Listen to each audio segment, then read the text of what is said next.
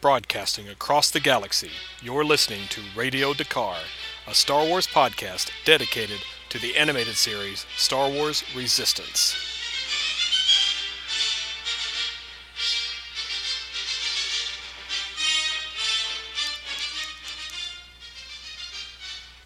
All right, hello again, everyone, and welcome to the latest edition of Radio Dakar.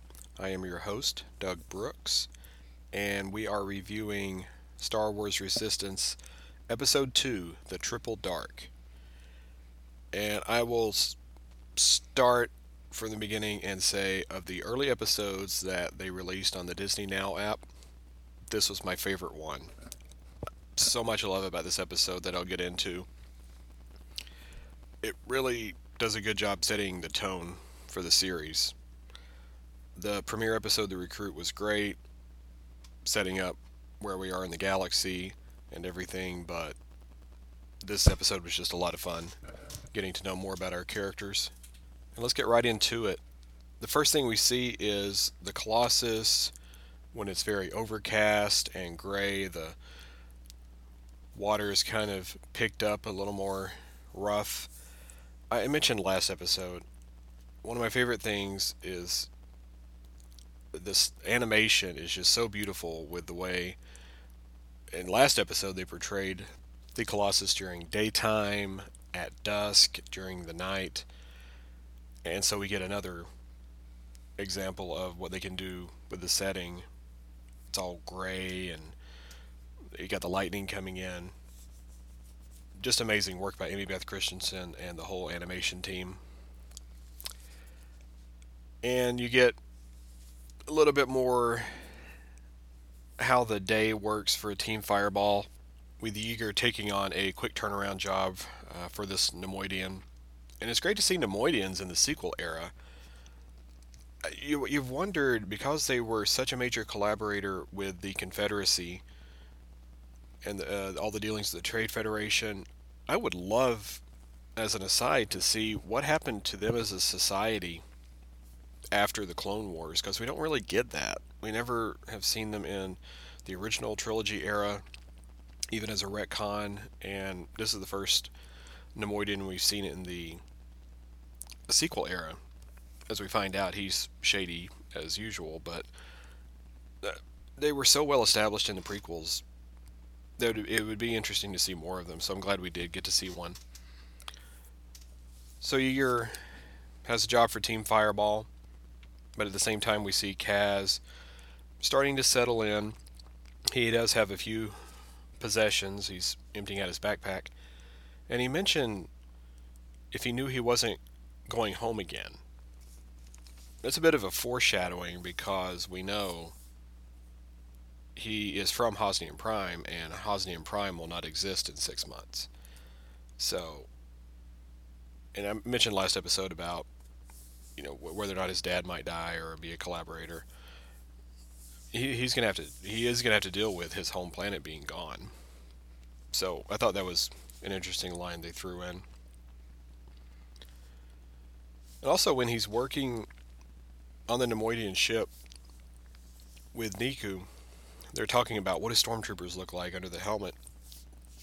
I thought that was perhaps more foreshadowing with Finn because we in the Force Awakens see what is under the helmet for a typical First Order Stormtrooper. I I would be interested to see if if they go this route. If the, we get to a point where Resistance blends with post Last Jedi, does Kaz meet Finn? Because I would really love to see his reaction to meeting a former stormtrooper. Oh, you were not what I imagined, or maybe you were. There's a lot of possibilities there, so I really think in the very first part of this episode they were trying to set up what the lives of these people is going to be like. They're not going home again literally, and then and maybe getting to meet a stormtrooper. I hope that happens. Uh, I mean, that's a long ways from now, maybe end of the season, but it would be interesting. Plus, it'd be a chance for John Boyega to be on the show. also Daisy Ridley as Rey. Back when I did the episode where I talked about who we might see on the show, I didn't even think about Finn and Rey, just because of the timeline. I didn't know they were going to blend the movies. And Daisy's already done Forces of Destiny, so I'm sure both of them would be agreeable to doing voice acting. That's just an aside, but just an interesting thing I thought from the conversation. Uh, we, we also got the first mention of Coruscant in what is probably probably the whole sequel era when Kaz is trying to cover and tells Tam that's where he's from and that yeah he went to the no he didn't go to the mechanics academy. He kind of studied on his own. It almost reminded me of in coming to america when akeem is coming up with this cover story for why he's in america and working at mcdowell's. He's like oh i go to the university of the united states. It is so small we don't even have a basketball team. That's kind of the improv that i thought of when kaz was trying to get Tam off his back. I will get to Tam later. I have some theories on her. And we also another what I actually wasn't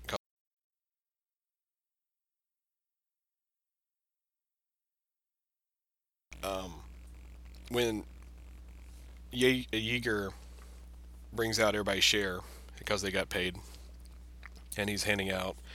You get the Tam, you get this much. Neeku, you get this much, and Kaz here's a little bit. If any of you have seen the movie Dirty Rotten Scoundrels, which came out in the 80s, it has Michael Caine and Steve Martin as the stars. It, it's about con men and playing the long con in um, the this French Riviera city. And there's a scene in that movie where Steve Martin's learning from Michael Caine's character, and he's dividing out you know, all the money they've swindled from people. And he's like, okay, the security gets this much, and the butler gets this much, and then uh, Steve Martin's character doesn't get any. He's like, I did most of the work. Why don't I get paid? And Michael Caine, he's, you're the student. You get knowledge that was the vibe I got from Kaz only getting a little bit. Like, okay, you got to earn your share. you haven't earned enough yet. Yeah, you've gotten the knowledge. I, I, like I say, I asked Doc Wyatt if that was what they were thinking of when they wrote the scene, and he said maybe subconsciously, but I thought it, I thought it was funny. By the way, uh, Dirty Rotten Scoundrels was great because the reason I watched it originally as a kid was because Ian McDiarmid played the butler. And it was my first chance to see him outside of the Palpatine makeup. Which, a few years later, when The Phantom Menace came out, I already knew what he looked like. So I'm like, okay, he's definitely going to become the Emperor at some point and get scarred. So check that movie out. As you can see, I found a lot of little nods and things that amused me in the opening scene. But the whole purpose of the opening scene was Kaz is having this internal struggle. He knows he's there to be a spy and help Poe find out who the First Order collaborator is on the Colossus. But he's he's got this cover job. He's got to be a mechanic, and a little bit of doesn't want to, a little bit of doesn't know how. He's wanting to focus on being a spy now that he's settled in, but he needs Yeager needs him to do his job. And uh, I mean, you can tell Yeager's being as patient as possible, but he's got to be strict with him. He's like, I need those parts now. And so uh, I will say we we learn a little more about Yeager in the next episode. I don't want to spoil anything because it's it's interesting what we find out. But you can tell he's there to just keep his business running, stay afloat, you know, make sure his team gets paid. But he can't accommodate this, in many ways, privileged kid who's there to do something else. He he needs him to work. Um, that's kind of the lesson here for the kids. Yeah, you may have different jobs to do or different goals, but you got to keep focused on what your boss needs or what your teacher needs. And there may be a greater good in the other thing you're trying to do, but you know, don't neglect um, what you're doing, and you know, it's a chance to learn. So you've got these conflicts with Kaz needs to be working on the ship. Uh, he's Neeku needs help. But the whole time he's like trying to figure out if the Neimoidian is shady or not, if he's the spy, what does the First Order spy look like? He's being distracted from doing his job. And then it keeps going when Yeager sends him to a- acquisitions, but he wants to make a pit stop at the marketplace and spy there. Which I mentioned in the last episode, I love the marketplace as a setting on the Colossus. Just there's so much alien diversity there. It's really cool. They can throw in a lot of different species. And they mentioned that on Bucket's List this week, which is a great watch. Uh, also, the episode guide on StarWars.com has more information about that. Uh, great place for Easter eggs, just different species you haven't maybe seen in a while. And then uh, we, we see a little more. They sell fruits and breads and, you know, um, uh, the Gorgs are still there. Eh, just so much fun you can have in that setting. And again, the music so good this week. I really love what Michael Tavera did with the music during the marketplace scene. With how upbeat and everything it was, it reminded me of the music from Raiders of the Lost Ark when Indy and Marion are getting chased around the, the little marketplace um, in Egypt. Uh, it's very um, lighthearted, kind of fast-paced music. I, it seemed like there was an homage to that. Very fun. At the same time, you have Kaz sneaking around, peering from behind carts. It gave me a sense of Aladdin, almost uh, the animated Disney version. Just a fun, lighthearted scene because some of the rest of the episode gets a little more serious. Still very lighthearted because it is a kids show, but th- this scene in particular with the music and uh, Kaz's behavior was just really neat. Mistaking, talking about gambling for first order activities. And then we run into Greville again. I love Greville. I hope he is on the show a lot more. I mentioned him last week, knowing that he was going to show up again this week. Uh, he's always uh, he's, he's his beef with Kaz doesn't resolve at the end of the episode, so hopefully he does come back and is somebody he has to deal with on the on the platform. It was cool to see that it's D. Bradley Baker doing the voice because he is a veteran of Star Wars animation, Clone Wars, Rebels. He's no stranger to this. He, he just plays Greville so well. And I mentioned last week, uh, it, it's fun they brought back a prequel era um, character. Um, it's the Aleena species. The fact he's so small, I think, makes him even more memorable because he's such a tough character and he bosses around the ones who owe him money, makes them work for him. And here he is, this little alien, as such a competent foil for Kaz. He's one of my favorites on the show. I hope they bring him back. I'm glad he was featured even more beyond just the scene at Aunt Z's uh, from last episode. I mean, he continues on throughout the episode, catches up with Kaz again when the triple dark is about to come in. And next we get to the well, we've already seen it, but the thing that features prominently in this episode is Kaz's racing trophy, the first trophy that he won from a race. and we find out it's made of aurodium, which, as Bucket's List and the episode guide mentioned, was first mentioned in a book that came out a long time ago called Rogue Planet, which was about one of young Obi Wan's first adventures as a Padawan for Qui Gon. And it's spelled A U R O D I U M. And the significance is it start, they started it with AU because that is the symbol for gold on the periodic table. I love that because I am a science nerd. I love chemistry. I think the periodic table is the greatest discovery that we have ever made, that we figured out the elements, and that you can look at a chart and figure out how an element is going to behave. So that that was just a geeky aside that I love. That's why they spelled it Aurodium with an AU. But the trophy is very important to Kaz. And I mean, I could talk about it, but I'm going to just read the tweets that were made a couple of days ago by at Pohat Dameron, and I will give her credit for this on Twitter as well. She goes into a great analysis of the significance of the trophy and why I hope we see it later, and that it may.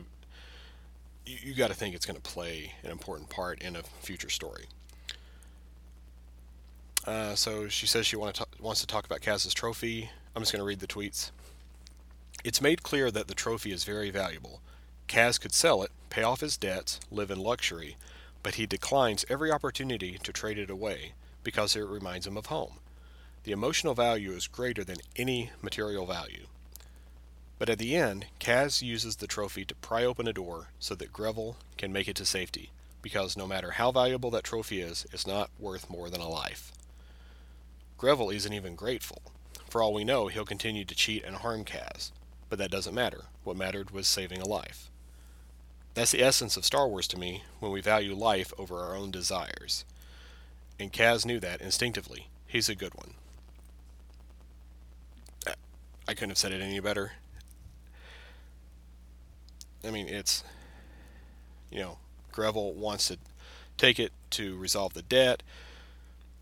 Orca tells him that he could live comfortably on the Colossus for months by selling that off, but it means too much to him. You know, he mentions uh, part of it's defiance against his father but you know you always remember things that you know he earned it. It was something he went out and did to get that and it's not the value of the trophy itself it's just a symbol of you know i did this at a point in my life where i needed to accomplish something or prove something. And at the same time it does remind him of home. It's one of the few things he brought with him from a home that as we know will not be there. So, just a great thread throughout this episode. Can't say enough good things about it. I'm so glad that Poe Hot Dameron uh, said it so eloquently on Twitter. So I will, uh, you know, give her a shout out when I post um, the announcement of this episode. Just to, I hope it comes back, and even though it's you know, got a little damaged. It still saved a life. I hope, you know, even if we just see it on the shelf for a while in his quarters, but you got to think it's going to play a major part in something later on. So, great job by the writers on that. Yeah, Kevin Burke and Doc Wyatt wrote this episode. I've already given them salutations on Twitter about it uh, so many good things to say. But I'll move on. Let's get to Tam. At the beginning of the episode, we see her. You know, she's frustrated with Kaz not paying attention while he's trying to help Neeku work on the Neimoidian ship. And then when next we see her, she's pulling Kaz out of acquisitions. Eh, you know, where you been? We got to get this part up up to the garage. Oh, I will say, um, really neat tidbit from the episode guide is that that is actually a uniform she's wearing. It's not just technically casual wear. That workers on the platform do have a standardized look with the patches.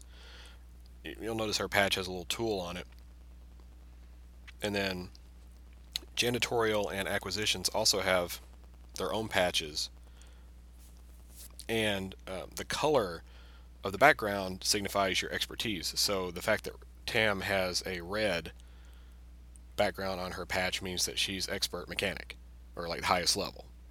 So that's that's neat. That'll be a nice little thing to keep an eye on. Um, I love it when there's little things in there that help you pay attention. If any of you watch Better Call Saul,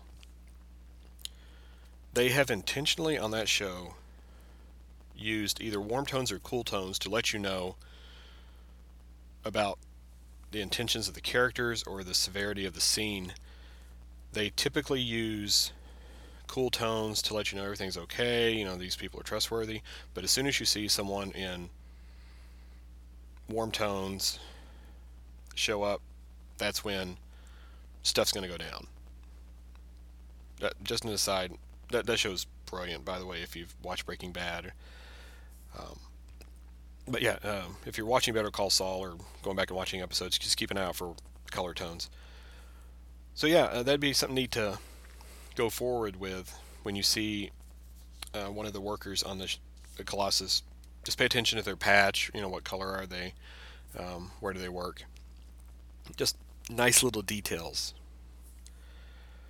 So Tam she's visibly upset when Kaz isn't concentrating on his work. Uh, okay, clearly, you know, she, as you can see from the first episode, she wants to get the fireball fixed. She wants to, you know, get back to where she was as a pilot. But I'm starting to wonder is she getting so mad at Kaz and getting frustrated because he is keeping her from her mission as the First Order collaborator? Here's this new guy. He's not really concentrating on his work. And maybe is she worried about him blowing her cover because she can't focus on what she's doing? Suzie McGrath is playing it really low key. I mean, she's doing an outstanding job. There's frustration with her position in Team Fireball that you know that that desire to get back to her glory as a pilot on Kuat. But there's just something underlying her performance. And you wonder if it's I've also got a job to do for the First Order, and this guy is over here getting in my way. I may be totally off base on this. Uh, you know, I, I, said last week I really don't think it's Yeager because why would he agree to take on a spy who's going to find him out unless he just totally throws him off the entire time? And if it's going to be one of the major characters so far, I think that Tam is the leader in the clubhouse. just that performance of from Suzie. Yeah, Tam's got that drive, but what else is she worried about? I think that became a little more clear in this episode than last time because at the end of the recruit, she was still cheering on Kaz in the race. Or maybe she saw him as a way to help her at that point. But, you know, he kind of regressed as far as that goes in this episode, so she's getting frustrated again. So we'll see, but that that was just kind of the feeling I got, and, and, and people have speculated that it's her on Twitter, but I got more of a vibe of that from this episode. Just something to watch out for. All right. So we get to the triple dark, which turns out is how the severity of the storm provides low cover for pirates to attack the platform. this was my son's favorite part. He loves pirates. What kid doesn't? It, I don't think he's ever realized that there's pirates in Star Wars, even though we've had Hondo and these other groups on the other shows. And even Han was referred to as a pirate by Lando. But when uh, the Rodian tells Kaz that Kragan Gorr is a pirate, his my son's eyes just lit up. He's like, "There's pirates." I say, "Yeah, here they come." So yeah, he he enjoyed the pirate attack. And if it wasn't totally made clear on the episode, the episode guide fleshes it out. The pirates use old Empire attire and weaponry and ships that was provided by the First Order because they they're, they're an Imperial remnant. They had this stuff laying around and improved it to for their own First Order ships. But they gave the pirates the um, as part of their funding old Imperial tech.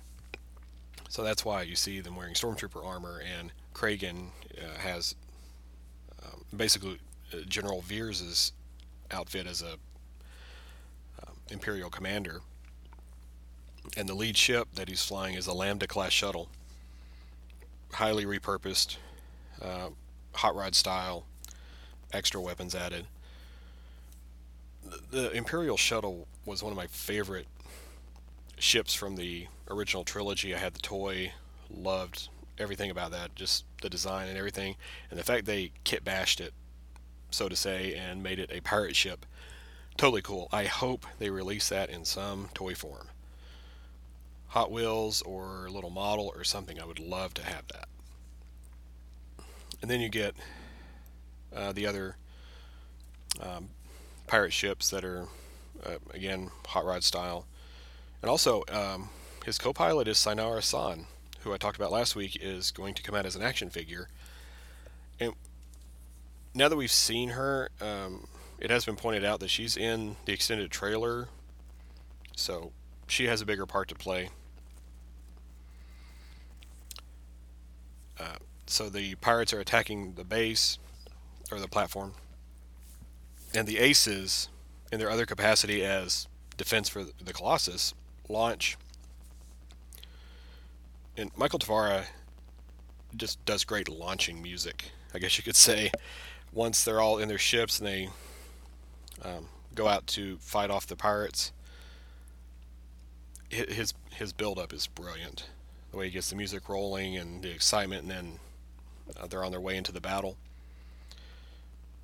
I also, love the whole approach, and I think that article on Bill George, they talked about it. Since it's an an old Imperial platform, and you know, that was the style of the Star Destroyers, that's why they launched from underneath the Colossus and not like an upper hangar bay. It, it's just a great effect, the lowering of the ships and going out with a different color uh, jet streams. Just a great visual, great music. And so they they also have the turrets and it's neat. You know, they have a they have a warning system for the entire Colossus, and the uh, shields come down, uh, the turrets go, get active, the Aces launch. It reminded me of the animated Transformers the movie when the Decepticons attacked Autobot City, and they literally had to transform Autobot City manually to get it in battle mode. And there and there were turrets and you know the different Transformers flying around I don't know if that was an homage, but that's what it reminded me of.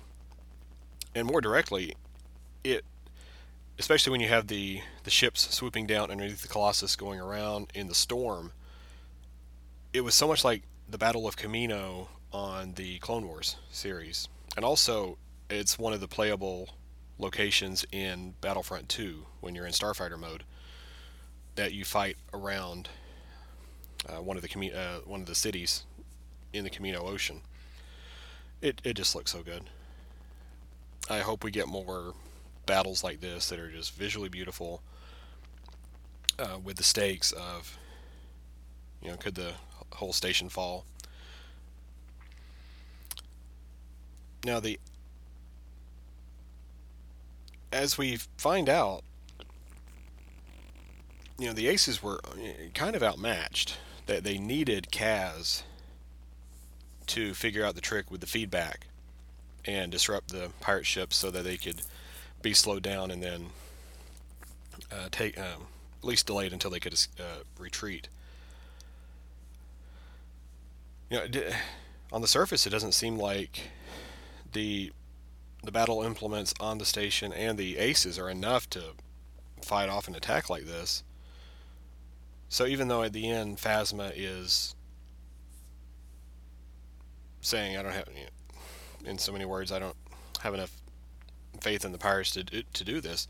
I mean, they were kind of doing it until an unknown element, you know, took care of things or helped, and even Torra noticed that. She said, "I don't think it was just us." So.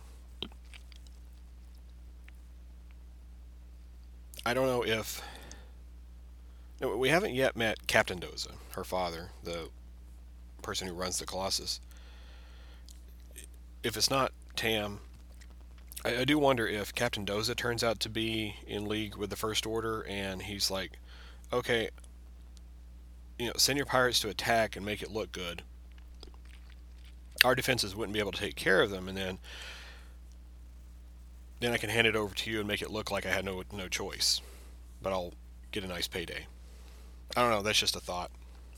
But I think it's significant that,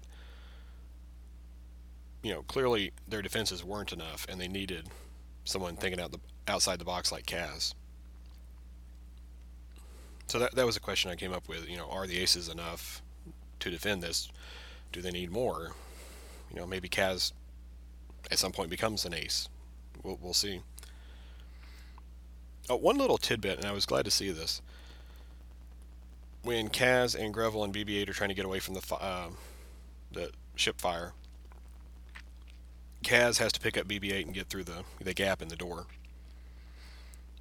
At least he's strained with the weight of BB-8 because that's one thing they've been really good at is the consistency of how much he weighs. Because Kaz had trouble. Remember in The Force Awakens, Rey had handed him to Finn when they were trying to hide in the Falcon, and you could see how heavy he was. He's also been picked up and carried on Forces of Destiny, so that that was just a neat little thing that they're they recognize that BB-8 is heavy. And so the lingering question at the end of the episode, when we get the tease of Phasma and the First Order, and we find out that they were that they had hired the pirates you know, why do they why do they need the Colossus? Now, granted, it would be a good jumping point for fuel and uh, ship repair when they're getting ready to launch their invasion, which is implied in the opening crawl of The Last Jedi.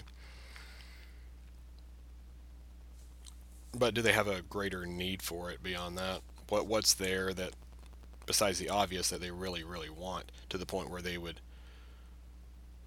want um, Captain Doza, if he's not in, already in league with them, to hand over control. So that's a, um, think that's a question that's going to go on for a few episodes. I also, uh, it, it makes so much sense that the pirates were working with the First Order because of what I mentioned in previous episodes about Bloodline and Rein Dai's cartel and the Amaxine Warriors the First Order is using these other groups to help weaken the New Republic so that it makes it easier for their attack that we see in the movies. And Phasma says she had to be convinced of this by Major Vonreg and Commander Pyre. Well, since she's relatively new to the First Order, having been recruited by Brendol Hux, she wouldn't have been privy to possibly to those previous dealings, and maybe Vonreg and Pyre are more seasoned and recognize, no, this is what we need to do. And like I say, the Pirates probably would have been as successful if it wasn't for Kaz. So she's not totally right uh, when saying, you know, um, I, I thought you would fail and you did. It's not totally accurate. So, to wrap it up, there, there are lingering questions. You know, is the Colossus protected enough? What does the First Order really want with it? I like that we got a nice resolution with the, this current pirate attack being diverted, but there's still that threat and the questions to answer. And then Greville, he, he, he, he made it, he got out alive, but his business with Kaz isn't over, so he's still around. So, so good resolution, but there's plenty of teases for later. I would be interested to know what you think. Uh, you can find me on social media Facebook, Instagram, Twitter, at Radio Dakar, R A D I O D Q A R. I hope you enjoyed this episode as much as I did. Again, Kevin Burke and Doc Wyatt, great job, guys. Again, let me know what you think about the episode. But I will be back next week reviewing the next episode of the early previews, and then after that, it's ones we haven't seen yet uh, by anybody. So I'm really excited to, to get to the next one, but I'm so glad I got to talk about this episode because I loved it. Until next time, may the force be with you.